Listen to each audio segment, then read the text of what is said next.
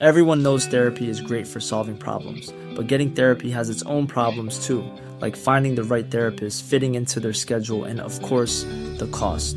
Well, BetterHelp can solve those problems. It's totally online and built around your schedule. It's surprisingly affordable too. Connect with a credentialed therapist by phone, video, or online chat, all from the comfort of your home. Visit BetterHelp.com to learn more and save 10% on your first month. That's BetterHelp, H-E-L-P. I'm Sandra, and I'm just the professional your small business was looking for. But you didn't hire me, because you didn't use LinkedIn Jobs. LinkedIn has professionals you can't find anywhere else, including those who aren't actively looking for a new job, but might be open to the perfect role, like me. In a given month, over 70% of LinkedIn users don't visit other leading job sites. So if you're not looking on LinkedIn, you'll miss out on great candidates, like Sandra. Start hiring professionals like a professional. Post your free job on linkedin.com/people today. Millions of people have lost weight with personalized plans from Noom. Like Evan, who can't stand salads and still lost 50 pounds. Salads generally for most people are the easy button, right? For me, that wasn't an option. I never really was a salad guy. That's just not who I am. But Noom worked for me. Get your personalized plan today at Noom.com. Real Noom user compensated to provide their story. In 4 weeks, the typical Noom user can expect to lose 1 to 2 pounds per week. Individual results may vary. Do you like this show and you want to help support us? Do you want us to stay ad-free? Do you want extra episodes every month? Of course you do. Well, then head over to patreon.com/nerdcaveretro and become a Patreon supporter of this very show.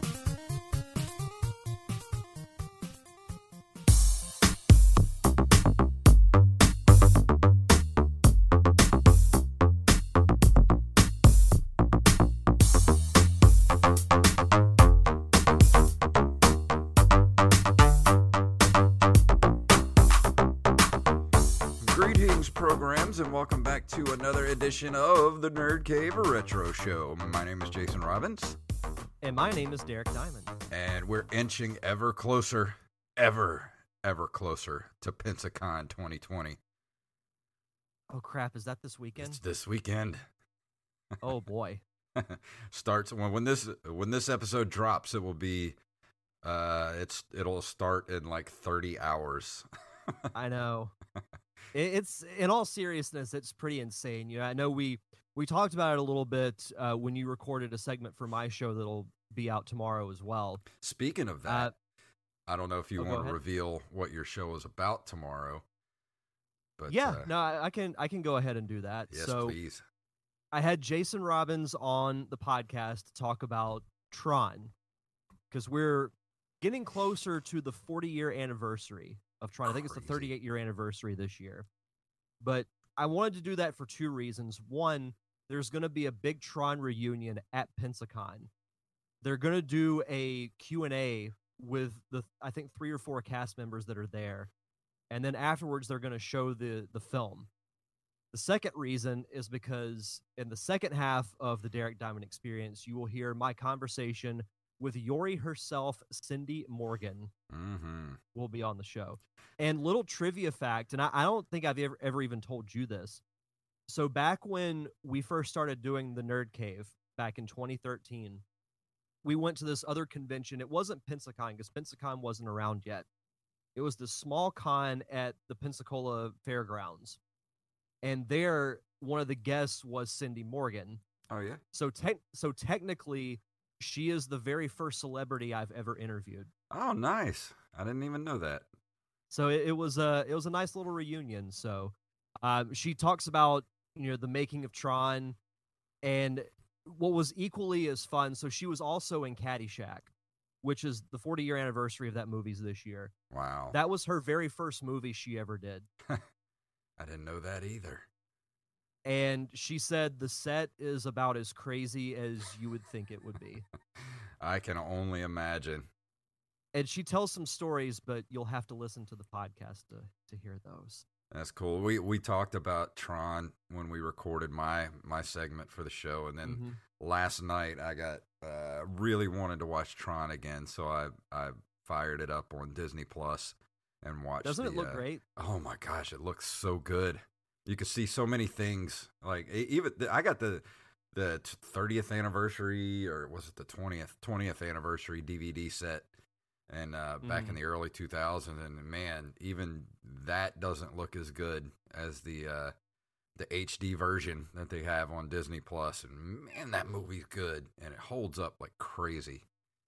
It really does, and that's something that, because I remember the very first time I watched it, I felt like it moved a bit slow, but I don't think that anymore. No. Like, I actually really like, and I like Legacy too, but there's something about that original Tron movie that just makes me respect it. And I think it's because of all the crap that they had to do to pull that off back then. I can't imagine what they had to do to make that movie look the way it did. Like, just the computer animation itself looks so good. And just to think, like, they couldn't even see what the computer animators couldn't even see what they were doing. Like, it was just all code, and they didn't see it until it was rendered. And it was like, oh, okay, that's what it looks like. Yeah, it makes you very grateful for what we have today. But man, that movie's so good. I want to go back and watch Legacy again. And I watched Legacy after we had our conversation the other day. And Legacy's still good. Did you ever go check out the what was the name of the cartoon again? Uprising. Uprising. Did you ever get a chance look at that? But it is on my agenda for next week after Pensacon. Cool. I think you'll really like it, because it really is very, very underrated. Yeah, and funny enough, an IT guy came by my work the other day, and he brought up Pensacon, and I mentioned, about the whole Cindy Morgan interview, and he's like, Tron's like one of my favorite movies of all time. So we talked about Tron for like 10 minutes while he was installing my new computer. It's so amazing that they're all going to be there. I'm going to be geeking out all over them. I know. It's going to be cool. Like, there's actually like a lot of, if you look at the guest list for Pensacon, it's not as big as years past, but I think they went for quality over quantity. Dude, they just added Edward James Olmos the other day. I know. I'm like, what? Yeah, because they lost, I think, 2 or 3 people. Yeah. But, Mike Inslee pulled a miracle out again, so like, oh my God. Props to them. I saw that, and I was like, that, no way. Like, that's nuts. It's going to be a really fun convention, and we'll we went over it last week, but at the end of the show we'll go over our panel itinerary again. Yeah, because by the time this episode drops, you have 24 hours left before the convention starts, so better get your tickets now. Yes. So how's your week been other than watching Tron? It's been going okay. Just working, and haven't really felt like doing much comedy this week, so I've been kind of laying low, resting up, getting ready for Pensacon, because I know it's going to be a tiring weekend. I mean, it's going to be fun, but it's definitely going to be tiring. So I'm just kind of resting up before the madness happens. Well, you definitely have to rest before the McGuire's trip. Oh yeah, I've been trying to stretch the stomach out so I can fit another 18-pound burger in my stomach. Got to clear out some stomach space. But anything else you want to talk about before we go into the news? No, I mean, my week's just been, prepping for Pensacon, with all the panels that I got to do, make sure I've got, everything lined up and everything. And I will give this little tease. This is the one thing I will say about defending bad movies. The magic number of choices is 80. 80 movies? Yes. Wow.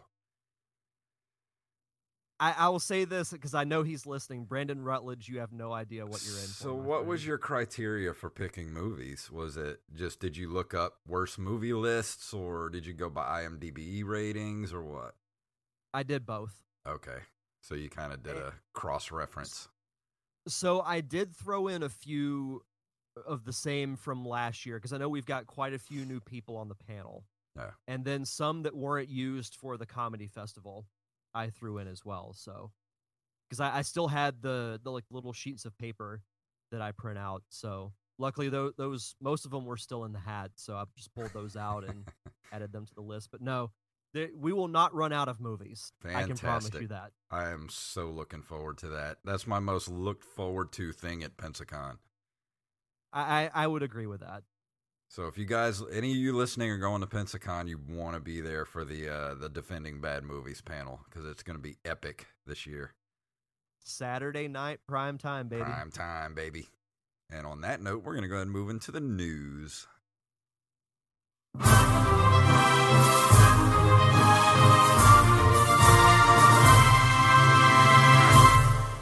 Let's see, what's his name?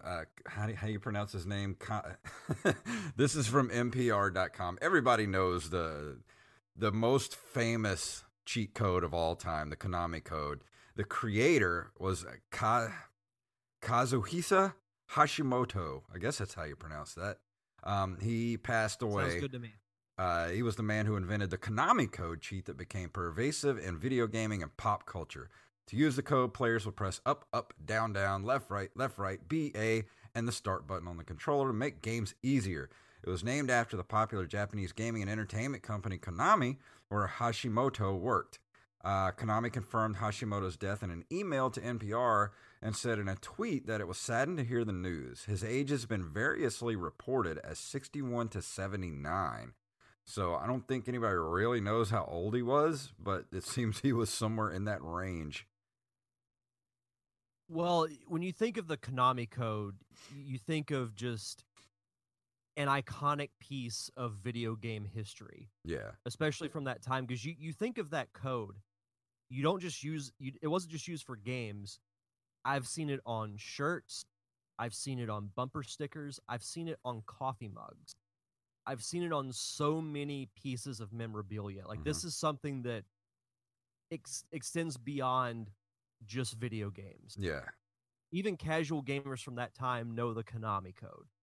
So, you know, in his own small way, he created a very big and timeless piece of video game history. Yeah. That will live forever. And, you know, they use it in everything. I mean, it was used in Wreck-It Ralph. Yep. It's been in movies, and of course, I think the game, it was actually created for Gradius, and I think he said, it said something here, he is credited for work on at least 9 video games. He created the code when he was in charge of taking the arcade version of the spacecraft shooting game Gradius and converting it for the NES in 86. He said he hadn't played it that much and obviously couldn't beat it, so he put in the Konami code. Because he was the only one who was going to be using it, he made sure it was easy to remember. And I remember famously using this code. I think the one game that most everyone used it for was Contra. I think that was the game that really put it into the pop cultural pantheon. Yeah, I personally never used the code, but it's something that I definitely remember from my younger days. Yeah. So it's like I said, it's a piece of video game legend that will be remembered for the end of time. As long as video games are around, yeah, people will remember the Konami code. So it's just the code itself. I mean, like, this has been told 1,000 times, but it turned Contra from the hardest game you've ever played to the easiest game you've ever played. Like, if I play Contra without the Konami code, it would I would be, dead in 5 minutes, like, just game over. But with the Konami code, I can actually beat the game in less than 30 minutes. And that's how I streamed it when I beat it. I put in the Konami code. You pretty much just go straight through the game with that code, because you pretty much never die. Yeah. But yeah, he will be missed, and like I said, that code is burned into the pop cultural lexicon forever, I think. Oh, for sure. Definitely. But our next story comes to us from KeenGamer.com, and I believe this is a follow-up on something we talked about not too long ago. Numskull Games picks up Kickstarter hack-and-slash retro gaming hit Battle Axe for consoles and PC. Launched on the 28th of January, Battle Axe has smashed through its goal of 40,000 pounds, I believe is that's what that symbol is for, and has now reached over 49,000 with 7 days to go at the time of writing. That is fantastic. I know.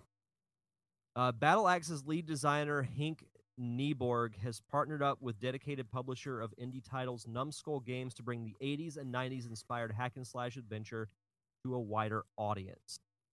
And it says here in the headline, it is being made for the Switch, PlayStation 4, Xbox One, PC, Mac, and Linux. I'm definitely excited for this game. I don't know about you. I might have mentioned this when we talked about it a couple of weeks ago. The look of it makes me think if Secret of Mana were made today, yeah, it would look exactly like this. So just for the look alone, I'm sold on it. I definitely think this is something that when it comes out, we should get it and do a co-review of it. Yeah, it's definitely got that cartoonish... It's got a real Blizzard vibe to it, almost like... Mm-hmm. It's got a real Torchlight vibe to it. Imagine if they used a Torchlight skin on a Gauntlet game. Yeah. It also says here that Battle Axe is being developed by a small but highly experienced team. There's also the legendary composer Manami Matsume, who composed Mega Man, Final Fight, and Shovel Knight. Oh, yeah. And programmer Mike Tucker, who worked on Super House of Dead Ninjas and Xenocrisis. Yeah, I forgot all about the composer. I meant to look that up. I'm glad this was in the article because I heard about this the other day. That composer, Manami Matsume, I mean, he did the Mega Man music and Final mm-hmm. Fight, and Final Fight's still some of my favorite music on the Super Nintendo. Well, I think that adds instant credibility to this. Oh, absolutely. I'm excited for this game. It looks so I'm really looking forward to it. It says here that Battle Axe currently has an approximate release date to its platforms of Q1 2021. And you can check out their website for updates. And it looks pretty far along too. So hopefully mm-hmm. now it's just they're going to spend the next year polishing it up and making it the best game it can be because it looks so cool. Like mm-hmm. if you're listening to this and you haven't checked it out yet, I mean, just look up Battle Axe gameplay. I'm sure you can find some YouTube vids because there's a couple here in the. And yeah, there's a game trailer for it on YouTube for Battle Axe. Go check that out. And it's just got such a cool vibe to it. Yeah, I'm really looking forward to it. This will be like when it comes out, I'll get it pretty soon after its release. Yeah, same here. Our next story comes from Destructoid.com. Sonic the Hedgehog movie has grossed over $210 million so far. Who would have thought it? It was already something of an odd undertaking to drop a Sonic the Hedgehog movie long after the character's peak popularity. Then there was the unforgettable controversy that followed the initial trailer, seemingly writing the project's epitaph. And yet here we are just a fortnight after release, and Sonic the Hedgehog has grossed over $200 million USD to date. Let's see. It doesn't say anything. It says... Carrey has since noted that he would gladly return for a potential sequel, which, given the film's current momentum, seems inevitable. But we still have yet to get an announcement for Sonic 2, which I think is a little bit weird. Yeah, I mean, it's been the number one movie at the box office the last 2 weeks. It's absolutely exceeded expectations. And it says here it didn't wow critics, but fans have loved it. And you called this, and I'll give you full credit on it. I think the word of mouth has helped this movie since its release, because when I went, because I saw it again late last week, and the theater was decently packed when I was there. I went, I think late Friday night, and there was a pretty good crowd there. And honestly, there's not much competition for it this coming up weekend either, so I think it's going to have a pretty good weekend coming up again for its third weekend, and I think that's going to easily push it over the 300 million mark after this weekend worldwide. I think so too. The point that really stands out to me about this article is that this was released a long time after Sonic's popularity. Yeah. Because Sonic has not been relevant in a very long time. So the fact that this movie came out, I think it's the combination of people initially went to see it, one, out of curiosity, and two, I like to think it's because Paramount actually listened to the fans and changed the design. And then from there, word of mouth has helped keep the momentum going. Not only that, but it's just a good family movie, too. You know, it's perfect for kids. It is, and it's something that I think adults can enjoy, too, because it's not a very complicated movie. Yeah. Like, it doesn't stray very far from its initial point. Yeah. So it's easy to follow. And I like that it doesn't take itself very seriously. Exactly. Like, it knows it's a silly video game movie. And I think that's what makes it enjoyable to adults, too, because it's not dumb. I mean, it's a dumb premise, but because they lean into it and they know it's dumb, it makes it enjoyable to make it a good popcorn movie. You know, you can take your kids to see it and you still get some enjoyment out of it as an adult, especially somebody, you know, people our age that grew up with Sonic the Hedgehog. And I'll be honest, I might try and go see this for a third time before it goes out of theaters. Yeah, I still want to see it one more time before it leaves theaters. I mean, I mentioned this last week when we did our in-depth review on it, but there's so many directions that they can go with a sequel. Oh, absolutely. And I do think the sequel, and I won't go too in-depth on it, but I do think the sequel will be more accurate to the games because of what is set up at the end. Oh, yeah, absolutely. Plus, they'll dump a lot more money into it, so they can set it somewhere other than Earth. And I've watched a couple of clips online, and God, Jim Carrey is just so great in this movie. It gave me flashbacks of watching, like, The Mask and Liar Liar, Ace Ventura, like, when he was at his peak popularity. Oh, yeah. He's just like that. So I love Jim Carrey, and I loved him as Robotnik. Oh, yeah. Our next story is the feel-good story of the night, so... Oh, this was great. Fortunately, I was able to read this before we started recording. But our last story comes to us from Forbes.com. 95-year-old grandmother's beloved Game Boy broke, so Nintendo found a replacement for free. A story in the Japanese national newsletter Asahi Shimbun last week regarding a 95-year-old grandmother's broken Game Boy and Nintendo's customer service trended heavily on Twitter, racking up nearly 198,000 likes and 67,000 retweets. So essentially what happened, this woman's 70-year-old daughter recounts that the grandmother was a lifelong fan of Tetris on the 30-year-old Game Boy, but as her health waned, so too did her Game Boy's functionality.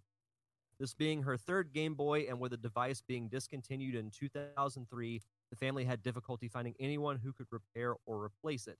But after her grandson mentioned Nintendo's divine customer service, the grandmother misheard it for paper and ended up penning a letter to send to Nintendo along with the broken handheld. Nintendo then got back within a week saying it couldn't repair the device as it didn't have the parts available, but that it had found a brand new one in one of its warehouses and was sending it to her post-haste. Can I pretend to be a 95-year-old grandmother? And can I get a free brand new Game Boy in the box from Nintendo? I'll be your grandson who writes the letter on behalf. And it says here, the daughter closed a letter to the newspaper saying her mother passed away at the age of 99, but was mentally still aware until the end of her life and believed she was thankful for the support from Nintendo. So I will just say to Nintendo, bravo. That was great. And it says here, just kind of as a side note, that Nintendo sold 119 million original Game Boys. It is still one of the most popular pieces of gaming hardware ever released. I think the only thing that's beaten it is the PlayStation 2, I believe. Mm-hmm. It's crazy. No, people love that Game Boy. I mean, it was just because you had so many people traveling to visit family or go on vacation, and that's primarily what I used the Game Boy for, was to play it on, 3+ hour car rides. I didn't have siblings to play with, so I had to entertain myself. Could you imagine if you went back in time to your, 5-year-old self, or me to my 10-year-old self, and had a Game Boy, but you go back in time with the Nintendo Switch and say, "Hey, play this." Blow my mind. Yeah, absolutely. Like, what is this? Witchcraft. Witch. What am I holding right now? This isn't Super Mario World. No, actually it is. Here, go to the eShop. Oh, and if you're looking for any Nintendo Switch or any kind of gaming accessories, dude, I found the shop. My girlfriend took me to the shop called, what was it called? Five Below? Yeah, it's a place called Five Below, and everything in the store is $5 and under. And they had so much gaming stuff in there, like charging stations for the Switch. They had all kind of accessories for the Switch, PlayStation 4, Xbox. They had gaming keyboards, like headsets, everything in there. But all that stuff was like, I think, around $5 to $10 because it was electronics. But man, everything there was cheap. It was just like, I want this, I want this, I want this. Funny you mentioned that. They actually opened a Five Below at the little shopping center that's like a block from my house. Dude, go check it out. They have a bunch of gaming stuff. I'll have to check it out now. I have to do that after this weekend. I was surprised. Yeah. That's awesome, though. But I'm ready to move into this month in video game history.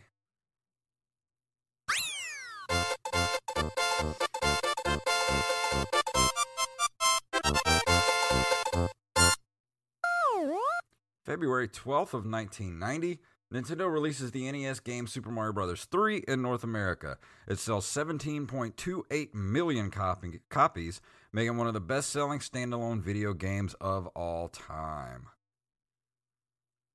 One of the greatest, not just Mario games, but one of the greatest video games ever made. And you can see how much I love Super Mario Bros. 3 since I have all the artwork behind me as my backdrop. It's a familiar-looking poster. Yes, it is. I have that exact same one hanging up in my living room. We got them the same day, signed by the voice of Mario himself. Yes. Now, I can't say enough good things about Mario Bros. 3, and I think it has probably the most iconic power-up in Mario history, the raccoon leaf. Oh, yeah. There's not much to dislike about Super Mario Bros. 3. We still have the debate, which is better, Super Mario 3 or Super Mario World. And I think that's going to be a debate between me and you till the end of time. I'll be on my deathbed. 3 was better. That might come up in our Nerd Cave Retro panel on Sunday. I might actually put that in my will to have that on my tombstone. SMB 3 was better. And you're the last thing you ever, because I mean, we might have like virtual reality text by that point. Yeah. But the last thing you send me will be that text. Yeah. With you giving me the middle finger. 3 was better. And I would love you for it if you did that. On February 14th, 1991, DMA Design releases Lemmings, a puzzle game that requires the player to lead a group of lemmings through a dangerous environment to an escape portal. I remember this game was featured in Nintendo Power at some point early on when I started collecting it. I never played it, though. I didn't either, but I remember this game had a crazy big marketing push. Mm-hmm. Like, it was in everything. It was, like you said, it was in Nintendo Power. It was all over the gaming magazines. It was advertised everywhere. And even then, I had no desire to play this game. I don't know why. I've never played it to this day. No, it's one of those games that like I'm kind of curious about, but I'm also like, I'm not really in a huge rush to play it. Yeah. I mean, I have a ROM of it, which I might fire it up one of these days. I might do that soon. just to give it a whirl and see what it's like and do a review of it. Yeah. No, it's not a bad idea. It might be one of those hidden gems that we missed and never played. Yeah, you never know. Let's see. In February 2nd of 1994, Sonic the Hedgehog 3 introduces Knuckles the Echidna. So do you think they're going to introduce Knuckles in the next Sonic the Hedgehog movie? Or is it just going to be Tails? He could be a villain in the next Sonic movie. Could be. Oops. Because he did start out as a villain. In Sonic 3, he's actually a villain who shows up and will... Trolling is kind of the right word to say, but he will detour your progress throughout the game. So he's kind of an annoyance, but by the end, you know, essentially he's tricked by Robotnik into thinking that Sonic's come to his island to steal the Chaos Emeralds. But of course, you know, in the end, Knuckles turns good. He's actually one of the most popular characters in the entire franchise. So I think if they do introduce him in the sequel, it's going to be a big deal because people love them some Knuckles the Echidna. But Sonic 3 itself is a very good game. It's it was one that I played, you know, quite a bit because you could actually alternate between, you could play as the combo of Sonic and Tails or as Sonic or Tails individually. I wonder why they didn't put Sonic 3 on the Genesis Mini. I have no idea. Because Sonic 3 is really good. And then you had the Sonic and Knuckles aspect where you could plug the Sonic 3 cartridge into Sonic and Knuckles, and you have this one huge game where you can also then play as Knuckles. Was just great. Yeah. But Sonic 3, I can't say enough nice things about it. It's not as good as Sonic 2, in my opinion, but it's very close. But it's a very good game. Yeah. On February 24th, 1995, Squaresoft releases Front Mission for the SNES. I do not remember this game. Tactical. I don't either, but the cover art makes me think of Chrono Trigger. It does. For some reason. Yeah, it was made by the same company, so... This is a tactical role-playing game. A lot like... I'm trying to think of what this would be like. Let's see. I see the overhead screenshot. It almost looks like an RTS. Yeah, Part of me wants to look up gameplay of this because this might be something I want to try out. Maybe. I didn't play too many games of this genre growing up, so it could be a whole new experience for me. Maybe. You should look up and see if you can find a ROM or something. Yeah, I haven't seen this game in any store. Yeah, because I was just going to say, I've never seen this game. I've never heard of it. This is the first I've ever heard of it. And I mean, it's a Square title from that era, so I can't imagine that it would be that bad. Let's see. February 13th of 1996, Atari Corporation announces a plan to merge with JTS Incorporated. And let's see what this is. It was a maker of inexpensive IDE hard drives for personal computers based in San Jose, California. San Jose. With the cash infusion from Atari, JTS quickly ran out of money. On February 24th or 23rd, 1998, JTS sold the Atari intellectual property to Hasbro for $5 million in cash. Later that year, they filed for Chapter 11. And converting involuntarily Chapter 7 on February 28th, 1999. So that's what happened to the Atari name. I feel like Atari, if a nuclear attack happens, two things are going to survive. Cockroaches and Atari. I feel like every week there's either a news article or when I'm pulling up gaming history, there's something to do with Atari. Oh yeah, every single time. We still haven't heard anything, any kind of updates about the VCS. Last update we heard was that production was being ground to a halt because of the coronavirus. Yeah, that thing is That thing is causing some problems. Actually, I think that was just an excuse that they went with. They're like, oh, there's a virus. Oh, that I have no doubt. Yeah. I mean, the coronavirus is... It's I've been hearing a lot about it. Mm-hmm. We'll just say that. Let's see. February 28th of 1997, Turok Dinosaur Hunter is released for the N64. I loved Turok. That was such a good game. Oh, Turok was just mindless fun. Well, you go back and play it now, and it's like, ew, this is gross. Was there an arcade version of Turok? I don't know. I think so. I feel like there was, or a game very similar to it, because I remember in University Mall, there was a machine that was like Turok, but I can't remember if it was actually Turok, but you were chased by dinosaurs, and it was the most fun game at the arcade. Let's see. I don't think... No, I don't see one. It must have been something similar, but I remember dinosaurs were involved because you were like in a Jeep and you were being chased. I think that was Jurassic Park. Yeah, it might have been. Pretty Jurassic sure Park. That was the Jurassic Park arcade. You're game. Right. Yeah, it was Jurassic Park. I still see those occasionally. I think there's one at the bowling alley. Ryan Reynolds here from Mint Mobile. With the price of just about everything going up during inflation, we thought we'd bring our prices down. So to help us, we brought in a reverse auctioneer, which is apparently a thing.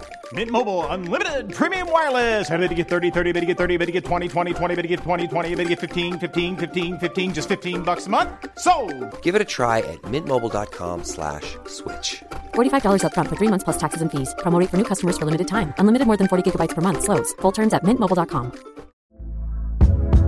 Hey there, it's Michelle Norris. I'm host of a podcast called Your Mama's Kitchen. When I travel, I'm usually looking for a way to find a taste of home when I'm not at home. And one of the things I love to do when I am at home is entertain. And Airbnb allows me to do that. When I was in California recently, I rented a house that had a great kitchen. And when we were sitting around the table, we're all thinking, we're in someone else's house. Someone could be in all of our homes as well. If you have a home, but you're not always at home, you have an Airbnb. Your home might be worth more than you think. Find out how much at airbnb.com/host.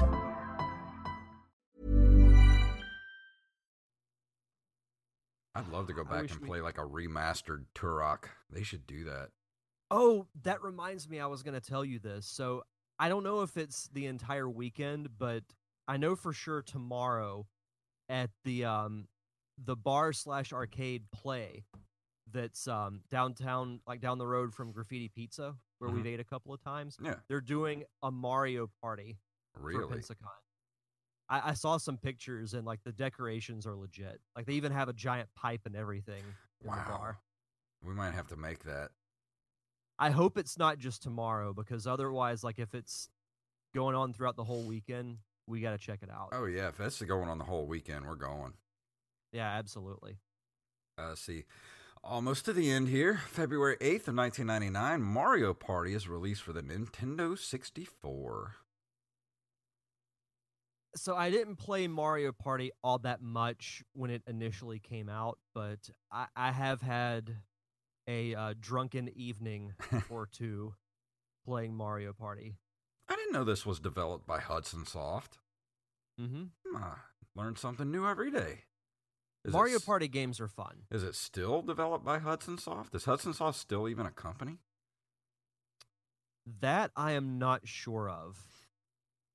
Let's see. Mario Party 10? Is that what we're up to now? 10?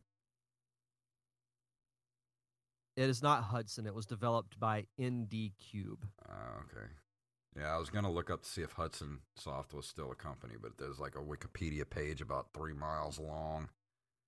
I forgot they did a Mario Party for the Switch. Super Mario Party.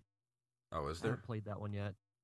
Yeah, it came out in October of 2018. Man, I haven't played a Mario Party game in at least a decade and a half.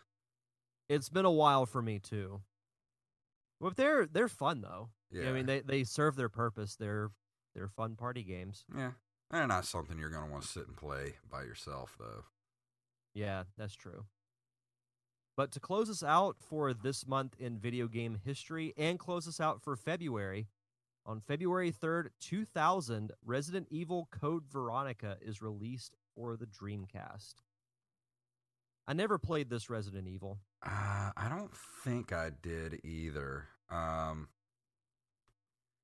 It also came out for the GameCube and PS2. No, you know what? I think I did play this on the GameCube at one point. I think I actually had this, but I didn't have it very long. I do remember hearing about it, but never played it. Be nice if they... I'm not too well versed in Resident Evil. Yeah, well, they're doing a Resident Evil 3 remake, so I wonder if they're going to do Code Veronica as well. I mean, I'm sure if Resident Evil 3 does well, they'll just keep going. Yeah, if it does well and the audience wants it, why not? Yeah, those Resident Evil games are good, especially the Resident Evil 2 remake was so good. Like, it was that was exactly what they needed to do for a remake. One day I'll sit down and play a Resident Evil game. You should. But before we go into our review for tonight, Derek has some shout-outs. Yeah, so as always, we like to shout out our awesome Patreons over at patreon.com/nerdcaveretro. We want to shout out Axeblade07, who's actually indirectly responsible for my review tonight, John Jekyll and Daniel Salmon. So thank you guys so much for keeping the lights on for us. As I said, if you want to be a part of our Patreon, you can head over to patreon.com/nerdcaveretro. And tonight we're going to be talking about...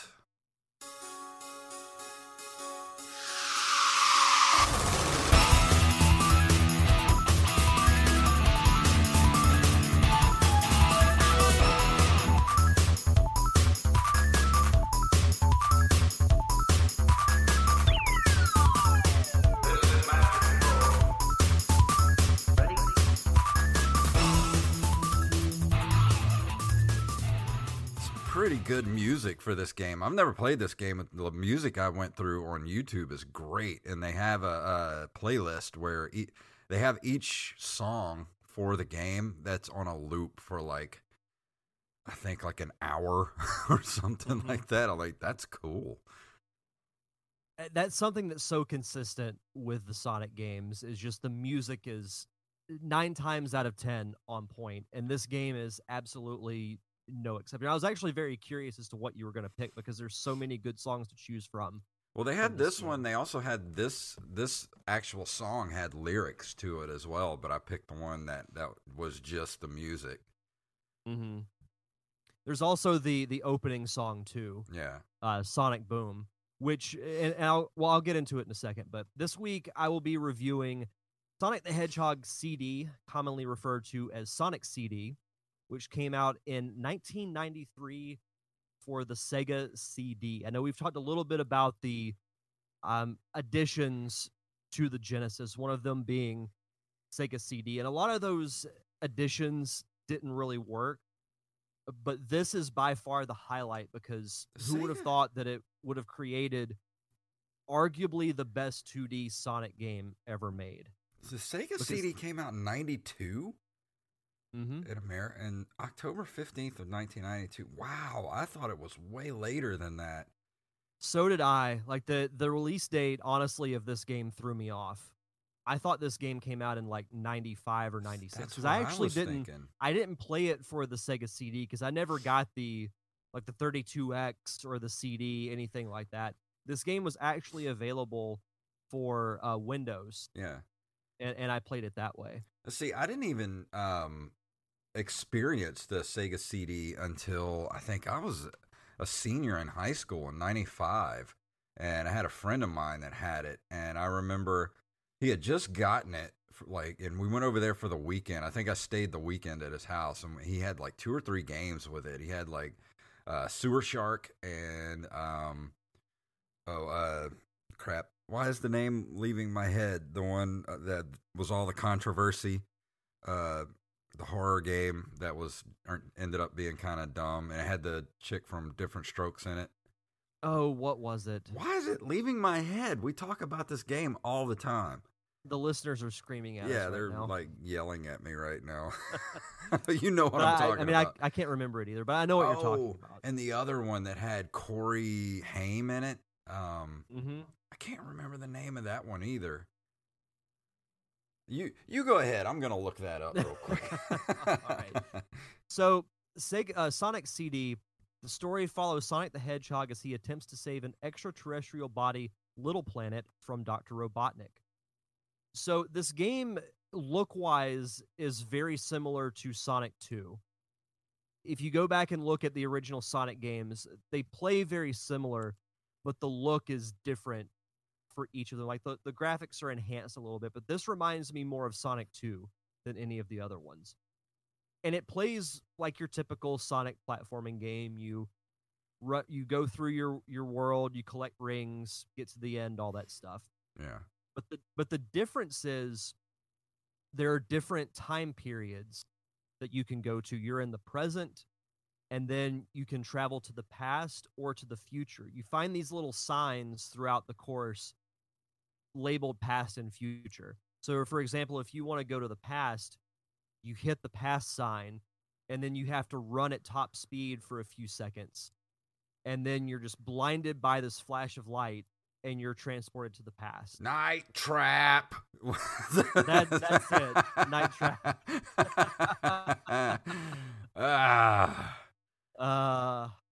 I can't wait to read the comments tomorrow. That just shows that I'm getting, my brain is starting to turn into Swiss cheese. We all have our moments. Yep. Now I gotta find the game that had what's his name, Corey Haim. Corey Haim, yeah. I mean, I wonder if I can do a Google search. Sega CD game with Corey Haim. Is that with an E or is it just R-Y? I have no idea. Come on, Google, don't fail me now. Double Switch, that was it.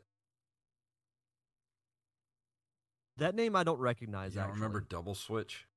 It was where he was like some kind of hacker, and hold on, let me look up that. Let me Race for Sega CD. The game takes place in an apartment complex which was built by the famous industrialist. Blah blah blah, and he is basically Eddie says that he has equipped the building with cameras and traps to protect the tenants from the local criminal element, but one of the tenants has locked him in the basement.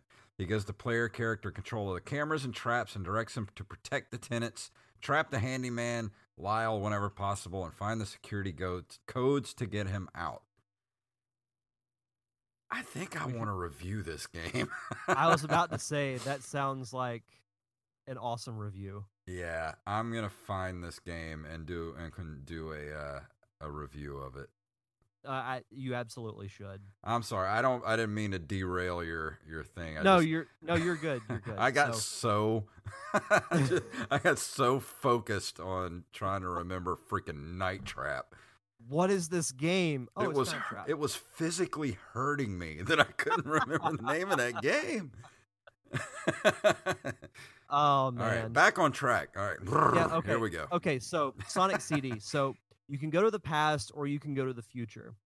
The future, like the levels look essentially the same, but the texture is slightly different. So in the past, say there's more, everything's a little bit brighter and there's more, like foliage and whatnot. In the future, everything's more mechanical because Robotnik has taken over the planet. So this is still a side-scrolling 2D game, right? Correct. Yeah, but they're just with the addition of the time travel aspect.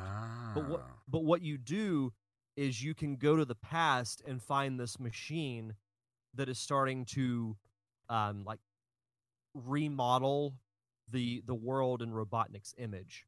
So you can go and destroy it, but then to get they're called time stones instead of chaos emeralds in this game. You have to finish a level with 50 or more rings. And this actually goes to one of my favorite special stages in the entire Sonic franchise, you're chasing a UFO through this designated course, but your progress is stopped. Like if you run through water or you hit some type of an obstacle, you catch the UFO, you get the time stone, and then if you collect all of them, then you get, you know, the best ending possible. I think I have seen gameplay of this that you're talking about. Mm-hmm. But I've never played this game, though. But it's something that you have to know in advance when you start playing this game, because when I started playing it again, I completely forgot about the machine that you have to destroy, and even the special stage, to be honest, because I remember getting 50 rings and hitting the star post, and I'm like, where's the little spinning ring that I jump into to try and get the time stone? Yeah. But then, you know, I beat one of the stages with 50 or more rings, and then you start your special stage. That sounds super familiar. I think I did play this before. That you talk about the ring that opens up until you go to the special stage. I have played this, but I don't remember when. Well, the ring where you go into a special stage, what I just described was from Sonic 2. Oh, yeah. Well, and Sonic 3. Okay. Well, no. Scratch that. Sonic 3 was a little bit different. You had to find the giant rings to jump. Yeah, I apologize. I'm still relatively new to the whole Sonic world, because I didn't grow up with a Genesis, and I played Sonic here and there from a couple of friends that I knew that had Genesis consoles growing up, but I was never a Genesis kid. I never played Genesis, and I didn't really get into the Sonic games until recently.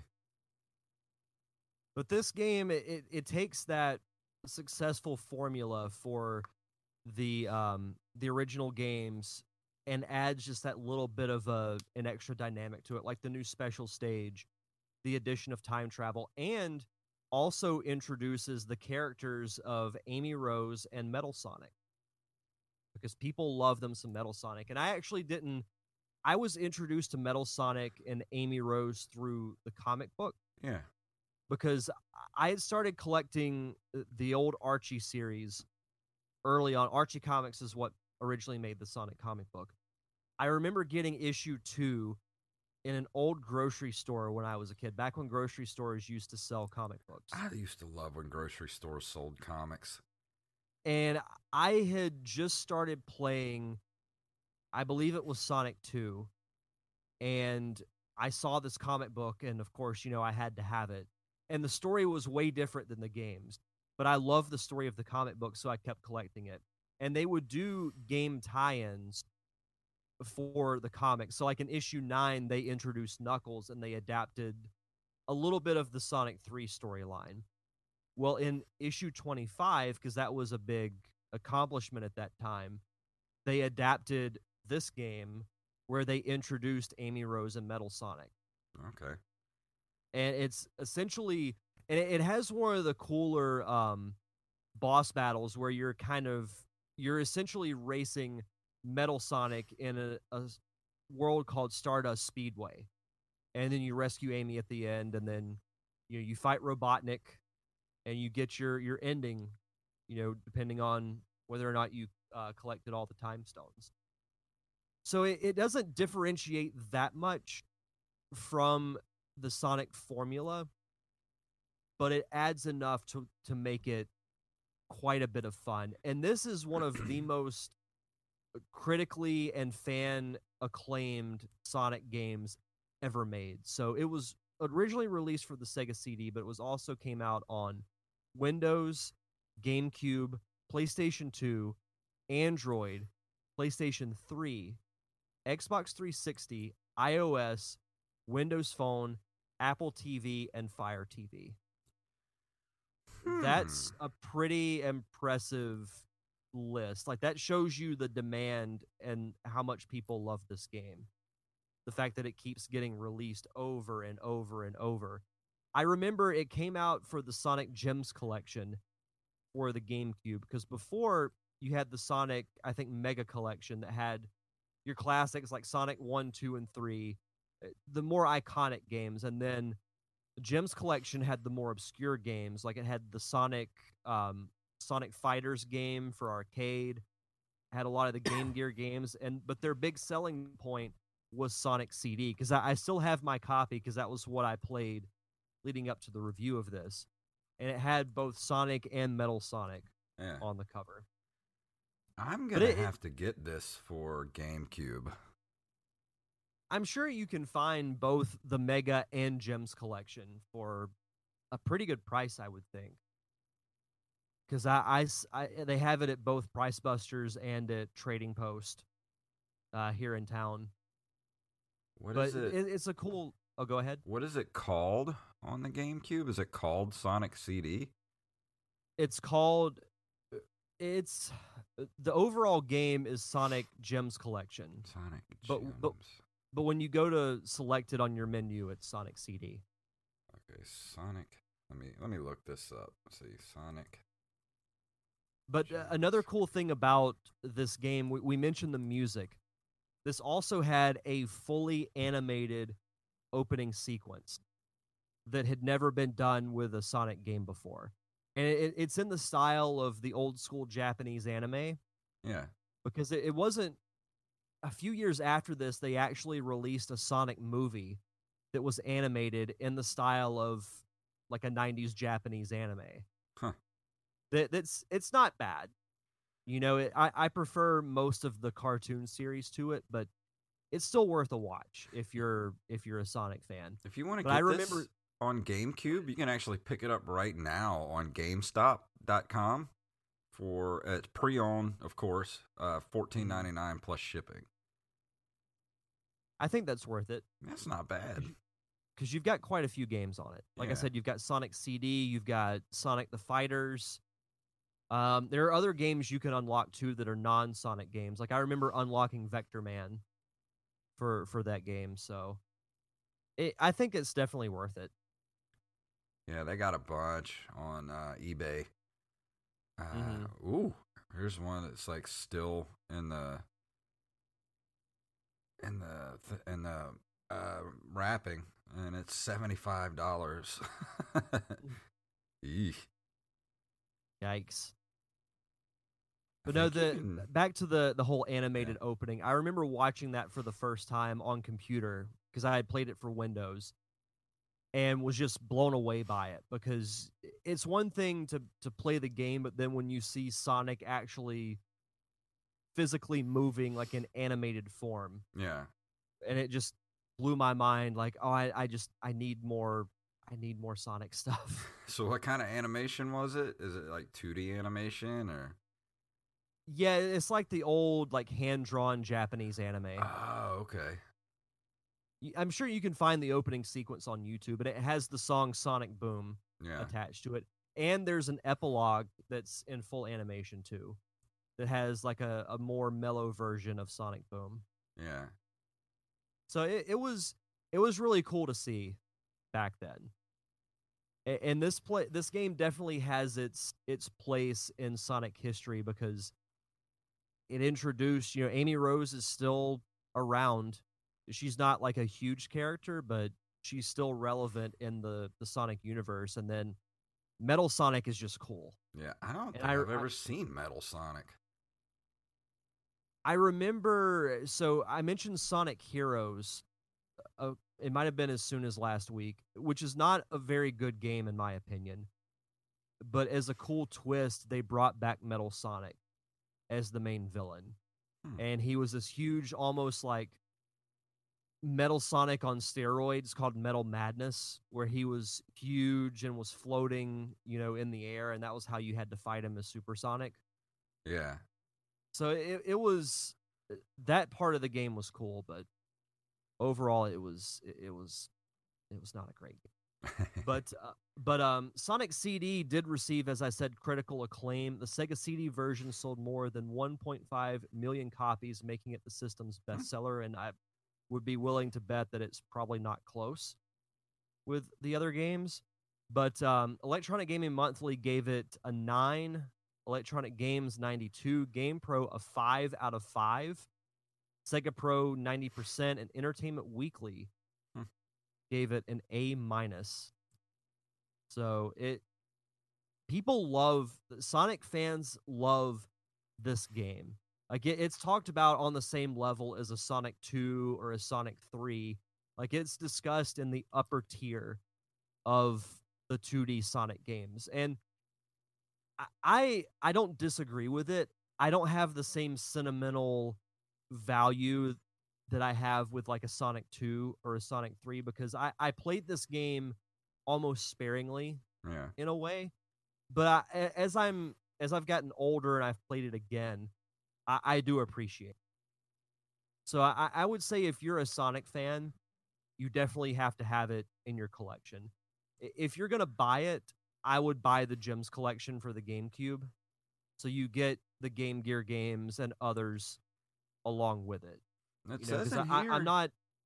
Mm-hmm. I'm sorry, I didn't mean to cut you off. I was reading here about some critics were divided over the change of soundtrack between the international and North American versions. GameFan, which had given the Japanese version of Sonic CD a perfect score of 100%, lambasted the North American version due to the change of soundtrack. GameFan editor Dave Halverson called the change an atrocity that remains the biggest injustice in localization history. The reviewer for Games Radar claimed to have shut his GameCube off in disgust when he realized Sonic Gems Collection used the American soundtrack. In a 2008 interview, Nielsen said, "I think critics were looking for a way to bash the game. It was like we replaced the music for Star Wars after the movie had been out for a while." Yeah, I think shutting your GameCube off in disgust is a little extreme. Yeah. See, I actually didn't know that there was a difference in soundtracks. I'll have to see if I can find both versions on YouTube just to compare the two. I mean, for me, it's like I didn't know that, so it didn't take away from the experience for me. I personally love the soundtrack for this game. And I don't know if there are too many Sega CD add-ons that are still working to this day that you could go back and actually play the original Sega CD version. Yeah, you'd be hard-pressed to find a Sonic game that doesn't have good music. Yeah. Like, I would... One day I'll have to compile a list of, like, my favorite Sonic songs, because I know some of them you can find on Spotify, but as like with the Sonic movie coming out and me kind of going through a Sonic phase, I've found myself listening to the soundtracks, especially to the old games. Those soundtracks are great. Yeah. Throughout all three of the original games, in my opinion. Even some of them from Sonic and Knuckles are good too. Yeah. I always enjoyed the music for the Sonic games. Even though I was, you know, never played them all that much, it definitely was the kind of music that stuck in your head. Like, even if you only played it once or twice, you had that, you know, very easy to recall the Sonic music. Mm-hmm. No, I 100% agree with that. But I'm trying to think of what I would give this game, because I don't want to knock it too much. But I wouldn't give it like the 9.5 that most people would give. Yeah. I would say I'd give it a solid 8. It's not bad. You know, it's definitely a very fun Sonic game. I love the time travel aspect of it. It adds a new challenge to that traditional Sonic formula. Yeah. And the character of Metal Sonic is really cool. But again, I didn't grow up with it. I didn't grow up with the same attachment that a lot of other people did. Yeah. But I do very much enjoy it. It's definitely up there as far as best Sonic games ever made. That's cool. I might keep an eye out for this and pick it up if I come across it at the local retro game store. You should. The Gems collection and even the Mega collection is definitely worth it. I'm definitely into collecting for my GameCube at this point. Yeah. Yeah, I want to get back into collecting more, but I'm also like really trying to save money. Yeah, same here. I've been into collecting board games lately. I've been going to I saw that on Twitter. Yeah, I have a bunch of like thrift stores and Goodwill, like this really big Goodwill store that just opened up around the corner from my house. There's a thrift store. that's like across the street from kind of catty corner from where we are, and it's pretty big. So I actually went in there last week and I found brand new versions of Sorry, Battleship, and Clue, and I got them all three of those for $6. That's amazing. Yeah, and then I found Mario Kart Monopoly on clearance at GameStop for $14. I was like, yes. Wow. Sweet. Yes. I haven't played a board game in forever. Dude, board games are fun.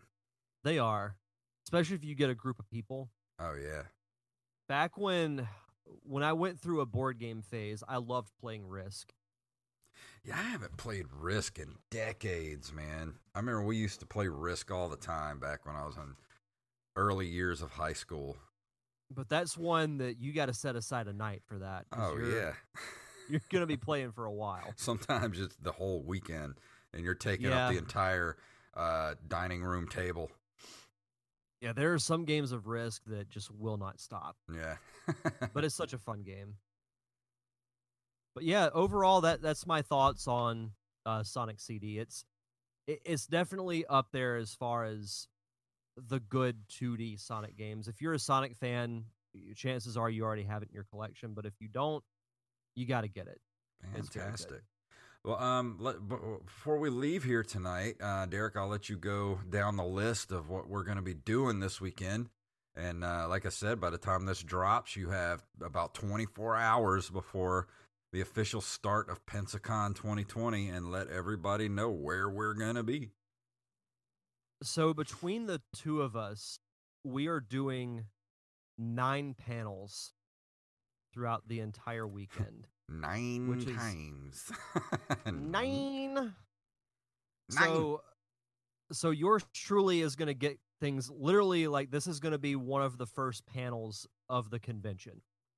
So Friday, February 28th, I'm kicking things off at the Rex Theater at 1:30 p.m. I will be moderating the Q&A for Catherine Sutherland, who was the second Pink Power Ranger of Mighty Morphin Power Rangers and former Derek Diamond Experience guest.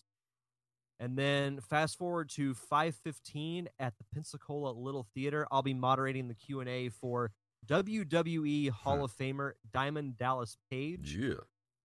Which is like top 3 panel that I'm looking forward to. Like I've wanted to meet DDP since 1998. So this is going to be, hopefully I don't make a complete idiot out of myself.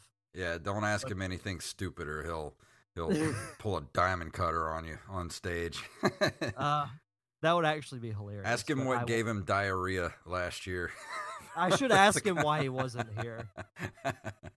Like, did you, for some wild reason, decide to eat Taco Bell? Yeah. Either that or he had a bad Cinnabon at the other airport. I feel like Cinnabon would probably kill him. Yeah, or Sparrow. Or Cinnabon would probably kill either one of us, too. Like Cinnabon would think kill so. If I ate a Cinnabon right now, I would probably go into diabetic shock. I wouldn't eat for a week. Yeah, I would instantly become diabetic if I ate one. But all joking aside, I'm really looking forward to the DDP panel. It should be a lot of fun. Too. That's great. Yeah. Shut up, dogs. Then, can you hear that? Those stupid dogs next door. They're excited for the DDP panel, too.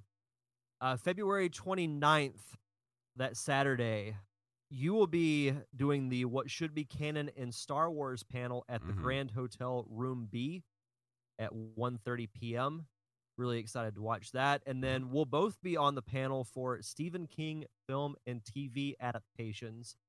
Again, at Grand Hotel Room B at 5:15, which I'm hoping that Steve Wise, who we've both talked about on this podcast, he's supposed to be on the panel.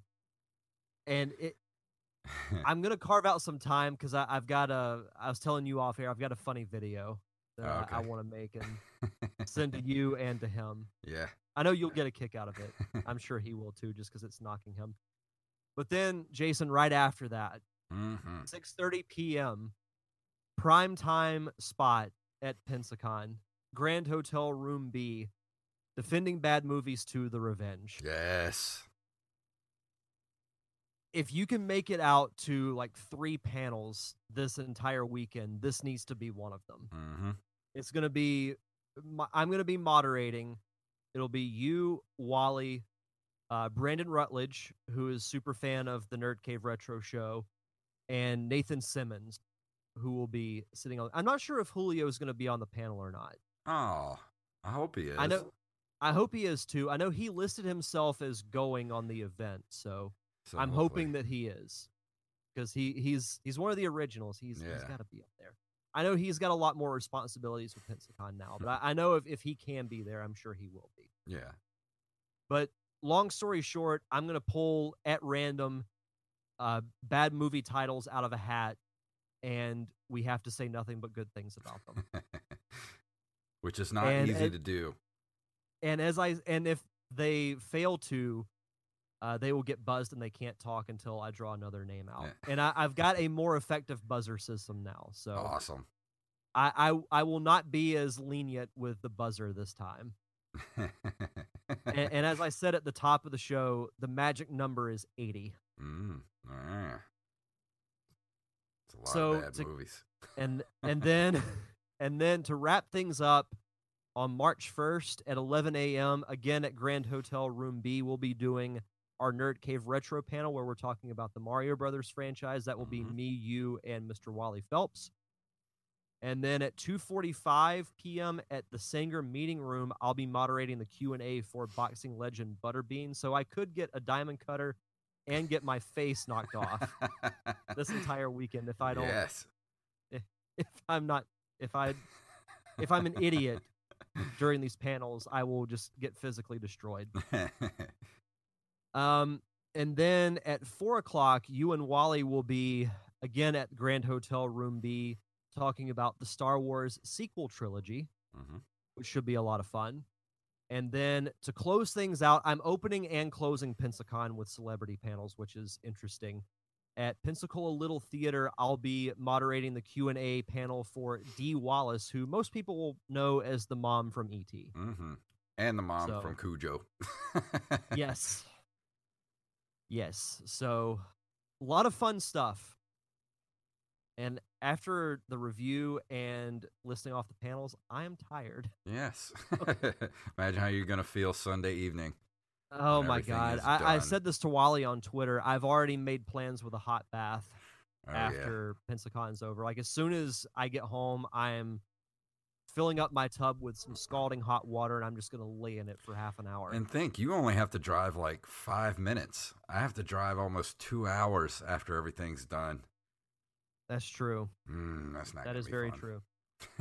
But I'm sure you'll sleep very well. I'm super excited for this weekend. So if you're listening to this, please come to Pensacon. If not, we're sorry you can't make it this year. But you know, if you live far away or you know you're out of the country, try to make plans for next year. It's always in February.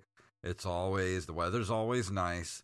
If you get, there's always hotel rooms available within 5 minutes of the convention center. Like I said, I got my hotel like 3 weeks ago and got it a mile or two away, like less than 5 minutes away from the convention center.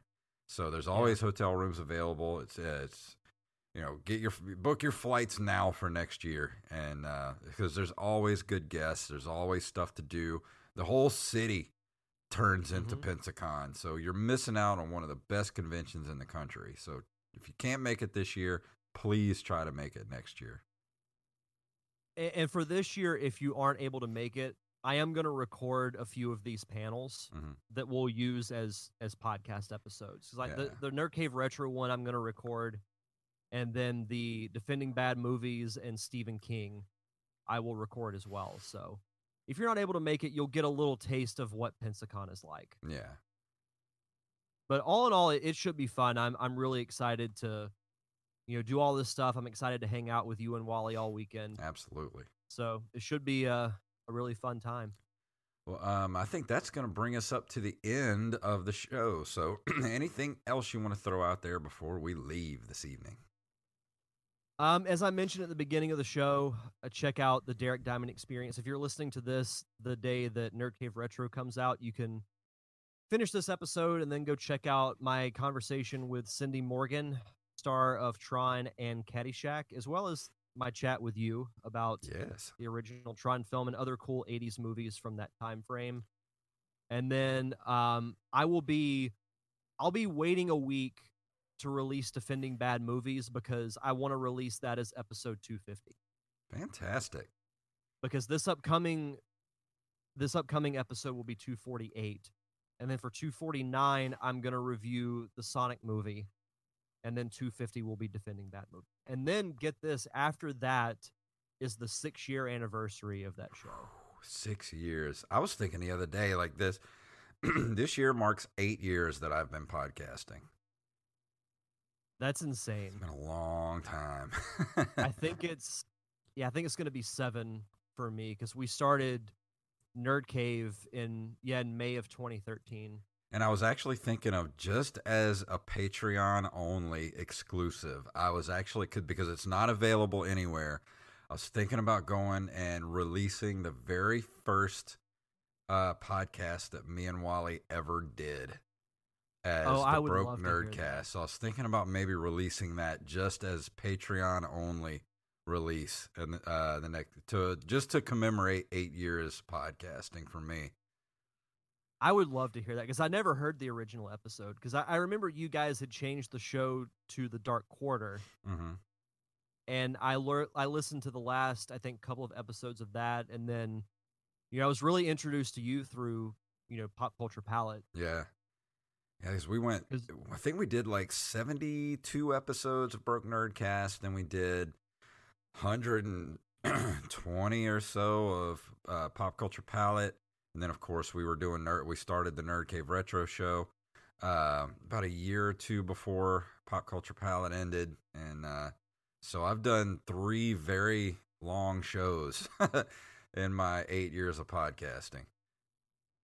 Yeah, because this would be, I think, episode 168. Mm-hmm. We're getting up there. We're almost at 200. We're going to hit 200. Is it this year we're going to hit 200? I'd have to do the math real quick. It might be towards the end of the year. We're going to have to do something super special for 200. It'll either be that or like very early 2021. Yeah. Well, speaking of celebrations, Servi just needs one more festival to make 50. Almost. It's crazy. Because Steve messaged me the other day and he said it's one away from 50. And I'm like, I'll get the confetti ready. Yeah, it'll happen. I just wish I could be around him when he gets the notification that it hits 50 because I would have a confetti gun and I would just shoot it in the air and just be really obnoxious about it. We just need to go to his house with those little confetti, little things that you pull, and as he answers the door, we just hit him in the face with confetti. That would give him a heart attack. Yeah. Oh, man. But no, a lot of good stuff happening and on the horizon. So, and even for the first time, I think since November, the Parker Syndrome got a selection. Fantastic! Yeah, I saw something got added the other day, and I kind of been laying a little low on social media lately. I'm trying to a lot of personal stuff's been going on lately, so I've just been avoiding social media. But I won't be avoiding social media this weekend. If you want to follow me and all my shenanigans at Pensacon this weekend, just follow me on Twitter at JFunktastic and Instagram at JFunktastic. I'm pretty sure I'll be posting a lot on those two platforms because I'll be honest, I think I'm about 2 seconds away from deleting my Facebook account. Yeah, I really only use it to plug like this show and that's all I ever use it for. And the Parker Syndrome. I might just change it over to what do they call it? Not a celebrity account, but like a whatever. I know what you're talking about, but I can't remember the actual term for it. It's something like that, where it's like an actual page, like make a comedian page for me, and then just completely just get rid of my personal page because I don't want to deal with it anymore, ever. A lot of toxic stuff going on. It is, but I'm ready to go ahead and call it a show because it's getting late and I'm so ready to hit Pensacon. And I am too. Man, I'm only 2 more sleeps till Pensacon. 2 more sleeps. But that's about it. Let me go ahead and pull up our notes here, and I will play our music. If you would like to email us, you can email us at nerdcaveretro@gmail.com. We're at nerdcaveretro.com. We're on Instagram and Twitter at nerdcaveretro, and individually at jfunktastic and at Derek_Diamond. We're also on Facebook at facebook.com/nerdcaveretro. We're also on Patreon at patreon.com/nerdcaveretro, where you can donate as little as $1 a month, and you can get us back up to that $50 level where we do the cool extra episodes for you guys every month that you like so much, like commentary tracks and such. And if you can't do that, can't throw us $1 a month, go leave us a review wherever fine podcasts are sold. Derek, please tell them what it's all about. This is the way.